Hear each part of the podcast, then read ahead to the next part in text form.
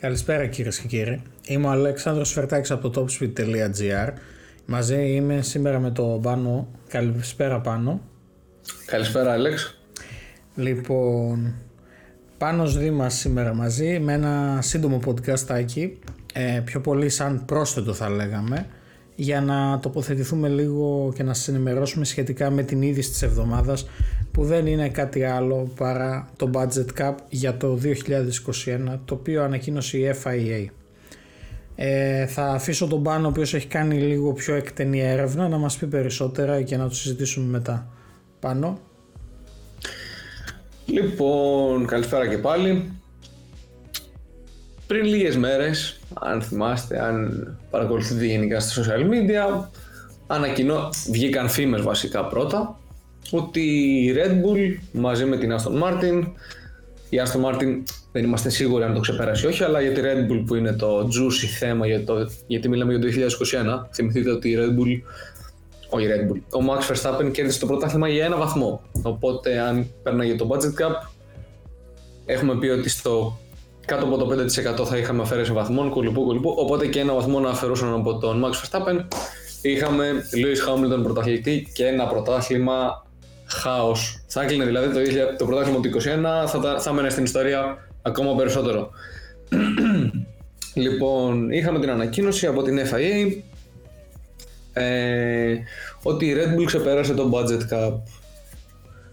Είχαμε τις φήμες για αρχή, συγγνώμη, ότι η Red Bull ξεπέρασε το Budget Cup. Μερικοί λέγανε δεν ξέρουμε, ο Μπινότο έκανε κάποιες δηλώσεις.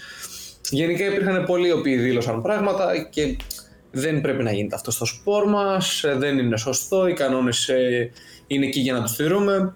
Λοιπόν, και πάμε τώρα στις 10 Οκτώβρη, γιατί είχαμε λίγο ησυχία και είχα πει με τον Άλεξ να μην το βγάλουμε ακόμα. Μην βγάλουμε 2-3, να βγάλουμε ένα και καλό που θα τα περιέχει όλα. Τέλος πάντων, είχαμε τις φήμες και φτάνουμε στις 10 του Οκτώβρη. Ξυπνάμε και βλέπουμε με τον Άλεξ μια ανακοίνωση από την FIA, η οποία γυρνάει και λέει «Μάγκες, η Red Bull ξεπέρασε το Budget Cup του 2021». Και τώρα ξεκινάει το drum roll. Ακριβώς. Πάμε για δουλειά, γυρνάμε σπίτια μας, μιλάμε με τον Άλεξ, «Είδες κάτι, μήπως είδες εσύ κάτι?» Του λέω «Δεν έχω δει ακόμα κάτι σίγουρο». Οπότε πέφτουμε η αίρονο, ξυπνάμε 11 Οκτώβρη, ψαχνόμαστε από εδώ, από εκεί μετά τη δουλειά. Πολύ ησυχία πέφτει. 12 Οκτώβρη σκάνε στα social juicy θεματάκια. Λοιπόν, ας πάμε όμως λίγο ένα βήμα πίσω, να μιλήσουμε λίγο για το γιατί μπήκε αυτό το budget cup για το 2021 και γιατί πρέπει να το τηρούν οι ομάδες. Λοιπόν, αν θυμάστε καλά, μέχρι το 20 είχαμε λίγο ένα, μέχρι το 20 είχαμε ένα πρωτάθλημα στο οποίο κυριαρχούσε η Mercedes. Καλώς κακώς. Είχαμε το Formula 1 Mercedes Championship. Εντάξει, ναι. Λοιπόν, η οποία από μια μικρή έρευνα, όπως είπε και ο Άλεξ, το 2020 ξεπέρασε τα 500 εκατομμύρια σε προϋπολογισμό. Ωραία. Και υπήρχαν άλλες ομάδες όπως η Williams και η Haas, οι οποίες κατανάλωσαν λιγότερο από 100.000 ευρώ η κάθε μία. Οπότε, όταν έχουμε μια τέτοια χαοτική διαφορά, προφανώς και δεν είναι εύκολο να έχουμε ανταγωνισμό. Όσο περισσότερα λεφτά χαλάς, όπως σε όλα τα μηχανοκίνητα σπορ, τόσο πιο καλός θα είσαι θεωρητικά, αν έχεις και έναν σχετικά καλό οδηγό. Οπότε άλλο να οδηγάς μια Ferrari και άλλο να οδηγάς ένα Fiatάκι. Όποιος και να είσαι, το Ferrari θα πηγαίνει πιο γρήγορα. Εκτός αν τρέχεις τη Φόρμουλα 1. Ναι. Ναι. Ας μην μιλήσουμε για τη Ferrari σήμερα, δεν χρειάζεται να πιάσουμε και σήμερα τη Ferrari, μπορούμε να μείνουμε στη Red Bull. Λοιπόν, οπότε τέθηκε για το 2021 αυτό το Budget Cup, το οποίο είδαμε ότι έφερε λίγο ανταγωνισμό στο πρωτάθλημα. Το θέμα είναι ότι με το να το ξεπερνάει η Red Bull πρώτων ποινών των όσων θα πούμε σε λίγο, είναι κακό για τη Φόρμουλα 1 και για τους θεατές της. Γιατί ρε φίλε, είναι ένας κανόνας ο οποίος έχει μπει για να μην το σπάς. Δηλαδή άλλους κανόνες τύπου που να έχουν ποινές με πρόστιμα και τέτοια χρηματικά, κλάιν, ok, 50.000 για αυτούς δεν είναι τίποτα. Αλλά τέτοιοι κανονισμοί για budget cap, έστω και αυτό το λιγότερο από 5% είναι οριακά ένα μονοθέσιο, έτσι. Δηλαδή μπορούν να έχουν ακόμα ένα μονοθέσιο με αυτά τα 7 εκατομμύρια που είχαμε πει.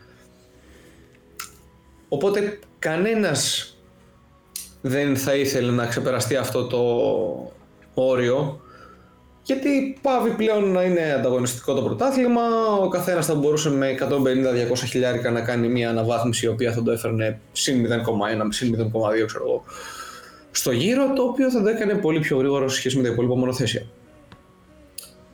Οπότε γι' αυτό τέθηκε αυτό το όριο στα 145 εκατομμύρια, για να έχουμε ένα πιο ανταγωνιστικό πρωτάθλημα και μαζί με τις νέες αλλαγές που είδαμε στα μονοθέσια του 21, του 22 και αυτό, να είμαστε λίγο ρε παιδί μου πιο competitive γενικά.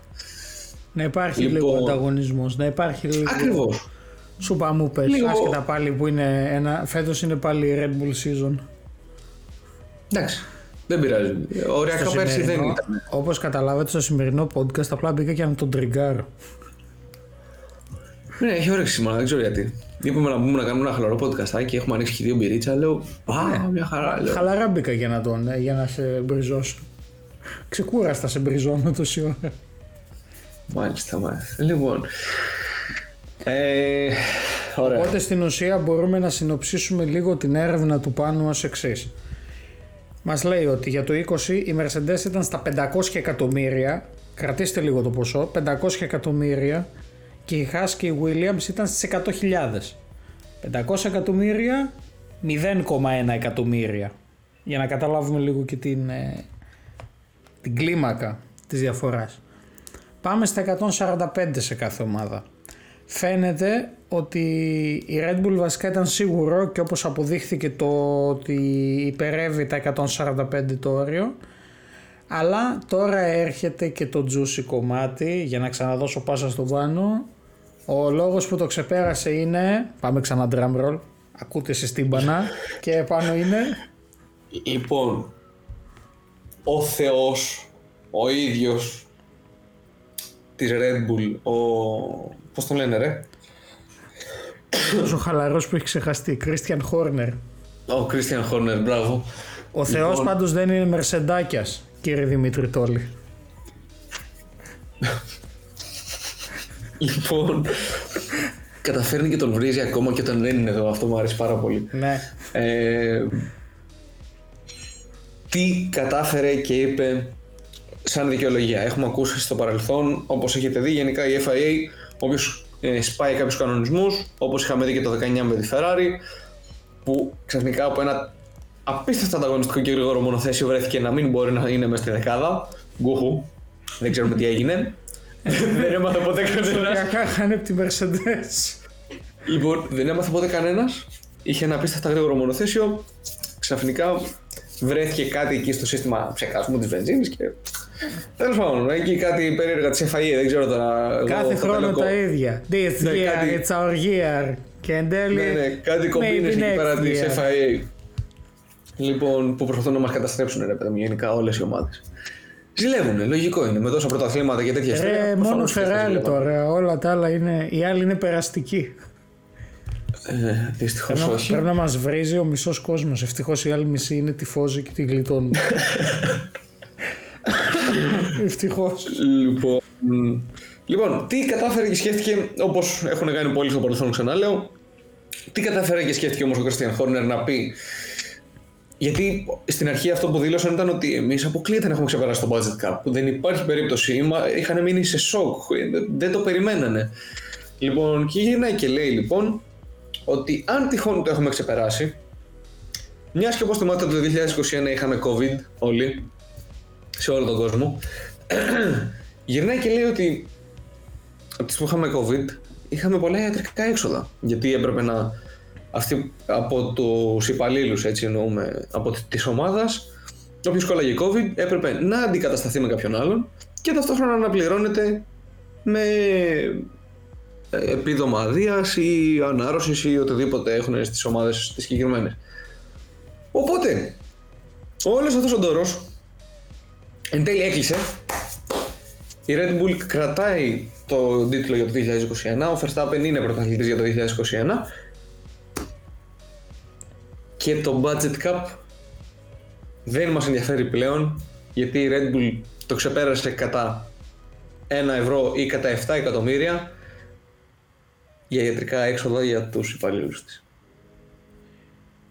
Θέλω να τα αφήσουμε λίγο αυτό να το... Δημήτρη, το ακούς, Τόλι, ακούς.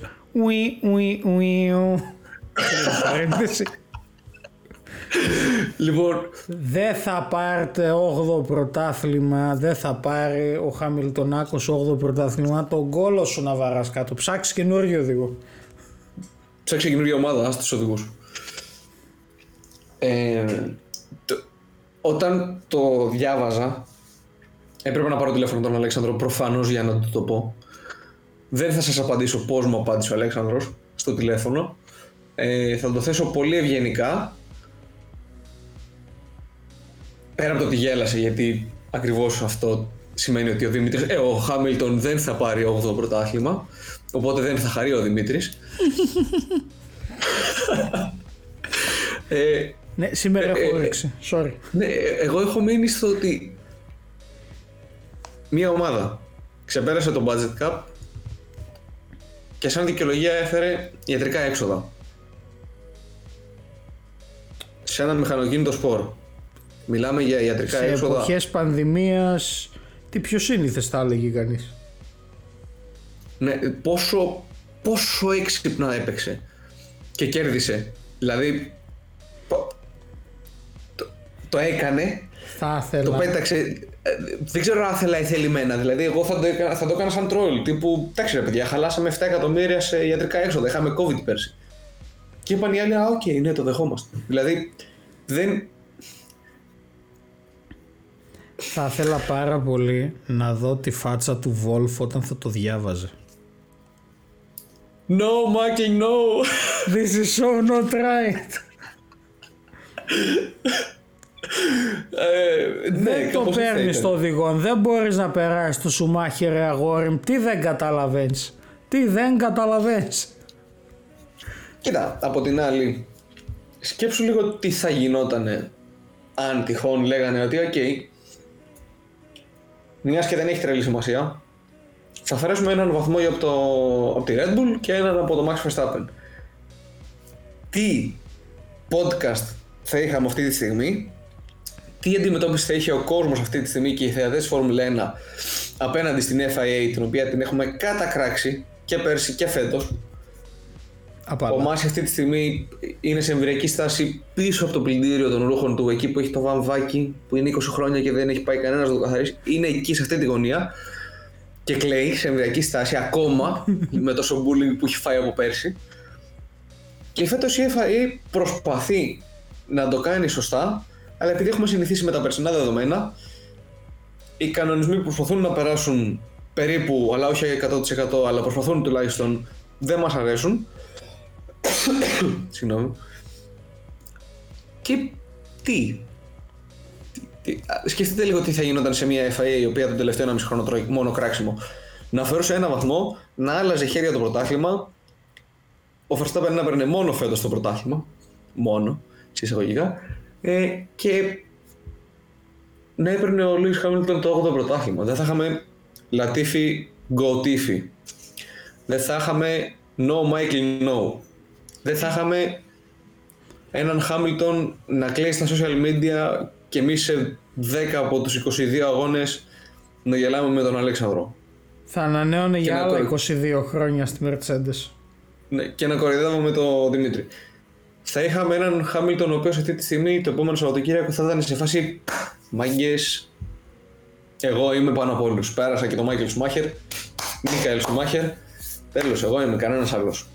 Φτάστε με και τα ξαναλέμε. Λοιπόν, όλοι οι μεσεντάκηδες ξαφνικά, εντάξει, μπορεί να φέτος μην το έχουμε και το ένα τα λοιπά. Εμείς, σαν άχαστοι τυφόζοι και με το κύρος που έχουμε, σαν γνήσιοι Ιταλόφιλοι, δεν θα σπογιόμαστε καν. What is this, θα αρχίζαμε να φωνάζουμε. This is how not right, FIA, this is how not right. Δεν μας ενδιαφέρει. Πρόσεξε, μας ενδιαφέρει όλους. Αρκεί γενικά, να μην το πάρει η Mercedes. Πέρα από αυτό. Εντάξει, μπορεί να έχουμε μια μικρή απάθεια για τη Mercedes. Μικρή. Αλλά μας ενδιαφέρει όλους, γιατί το να τελειώνει ένα πρωτάθλημα και μετά από ένα χρόνο σχεδόν να το ξαναπιάνεις και να αλλοιώνεις το αποτέλεσμά του, ρε φίλε, είναι δεν δείχνει και τόσο. Ναι, είναι γελίο. Είναι ήδη γελία η FIA για πολλές ομάδες και για πολλοί κόσμο που παρακολουθεί Φόρμουλα 1 και νέους θεατές οι οποίοι okay, ξεκίνησαν να το βλέπουν λόγω του Netflix. Γιατί έχει αποκτήσει η Φόρμουλα ένα πάρα πολύ μεγάλο κοινό, νομίζω το έχω ξαναπεί, μέσω της σειράς του Netflix. Ένα κοινό το οποίο δεν έχει δει παλιούς αγώνες που μπορεί στο παρελθόν, ας πούμε, π.χ. όπως και ο Google να μου λέει τι κάνεις και βλέπεις αυτή τη βλακιά, μου λέει κάνουν γύρους γύρω-γύρω. Τα μαξάκια που κάνουν γύρω-γύρω, βζουμ-βζουμ που περνάνε. Μπράβο. Και εγώ και ο Αλέξανδρος νομίζω ότι μεγαλώσαμε σε τέτοιες καταστάσεις. Ναι. Που όλοι μας οι φίλοι ήταν σε φάση έλα να παίξουμε μπάλα, έλα να κάνουμε, έλα να βγούμε να πιούμε έναν καφέ. Παιδιά, έχει Φόρμουλα 3 με 5, 5 με 7 αναλόγως. Ναι. Δεν υπάρχει περίπτωση να κουνηθώ από το σπίτι. Μετά τις 7 ή δεν ευκολύνονται αυτά τα πράγματα. Ακριβώς. Και να καθόμαστε 2 ώρες και να λένε οι μανάδες μας, τι κάτσε και κάνει, βλέπεις εκεί πέρα να κάνουν γύρω-γύρω. Και να κάτσεις με τον πατέρα σου και να λες, αυτά είναι φίλε, εδώ. Και να βλέπεις τον Michael Schumacher να κερδίσει πρωταθλήματα. Εντάξει, πιο παλιά. Να βλέπεις τον Masi στη Βραζιλία να είναι πρωταθλητής για 10 δευτερόλεπτα. Και μετά να βρεις, ενώ είσαι 10 χρονών. Τέλος πάντων. Επειδή είδες ότι ο Χάμιλτον πέρασε τον Glock. Γενικά το να είσαι και το να βλέπεις Φόρμουλα 1, όχι, δεν σε επιβαρύνει ψυχολογικά. Βλέπετε εικόνα 80χρονου. Αλέξανδρος και πάνω σε τον 24. Ναι, ναι, το θέμα είναι ότι νομίζω το hate για το Χάμιλτον είχε ξεκινήσει από τότε. Ναι. Δυστυχώς, από το 8 στη Βραζιλία με το Masi. Δηλαδή, πραγματικά ρε αγόρι μου, δηλαδή κάτσε από εκεί πίσω τώρα, τι θες και περνάς, τι ζωή, αφού δεν θα το πάρεις εσύ ούτως ή άλλως. Κάτσε και στα αυγά σου. Τέλος πάντων, εντάξει, είχαμε διάφορα στο παρελθόν. Οπότε για να το συνοψίσουμε και λίγο, γιατί νομίζω ότι πλατιάσαμε αρκετά. Για να πω έτσι. Ό,τι πείτε, κύριε Αλέξανδρε, εσείς ξέρετε σε αυτό. Δεν τρέχει κάστανο κοινός. Ιατρικά εξέδερχαν τα παιδιά, εντάξει τι να κάνουμε, εποχές πανδημίας θα επικαλέστηκαν όπως και κάνανε. Ας προσέχατε κύριε Τότο Βόλφ, ας κάνατε έξοδα, τα βγάζετε κι εσείς ιατρικά, τώρα αν είναι ή δεν είναι μόνο αυτοί το ξέρουν. Θα μπορούσατε. Κοίτα, γενικά... όπως και σε όλες τις, σε αυτές τις μαϊμουνιές σας τις πούμε, για να μην τις πούμε αλλιώς, φλερτάρεις λίγο με το να μπορέσεις να το καλύψεις και να το δικαιολογήσεις. Άμα το δοκιμάσεις και σου βγει, σου βγει. Αν όχι, λαϊκιστή, πας κουβά. Αλλά προσπάθησαν, ωστόσο η Red Bull φέτος δεν πήγε κουβά. Φέτος. Όχι, ίσα ίσα τον πήρε και το 21 και το 22 πήρε τον κουβά, τον έβαλε πάνω στο μονοθέσιο και σκοτώνει. Τον έφτασε στον τραυματισμό. Στην πρώτη θέση. Πήρε και πρωτάθλημα. Ακριβώς. Οδηγούς, κατασκευαστές. Τα πάντα όλα. Βάλε μια απ' όλα. Ναι. Τι θα πάρετε, ένα championship special απ' όλα. Έτσι. Ωραία. Νομίζω ότι εδώ μπορούμε να βάλουμε για σήμερα μια άνω τελεία. Ούτως ή άλλως έχουμε αυτό το Σαββατοκύριακο και τον αγώνα του Όστιν. Όπου ακριβώς. Προς το παρόν δεν έχουμε κάποιο άλλο νέο. Θα κορυδέψουμε και τον Δημήτρη στο επόμενο podcast. Θέλω να πω, θα έχουμε και αυτόν τη γνώμη, γιατί λίγο θα ξαναθίξουμε το θέμα. Αυτά για σήμερα. Πάνω, ευχαριστούμε και για την παρουσίαση και για τον κόπο και τον χρόνο στην έρευνα. Κυρίες και κύριοι, σας ευχαριστούμε που ήσασταν και στο σημερινό επεισόδιο μαζί μας και θα τα πούμε από εβδομάδα με το podcast για το Grand Prix του Austin. Καλό απόγευμα.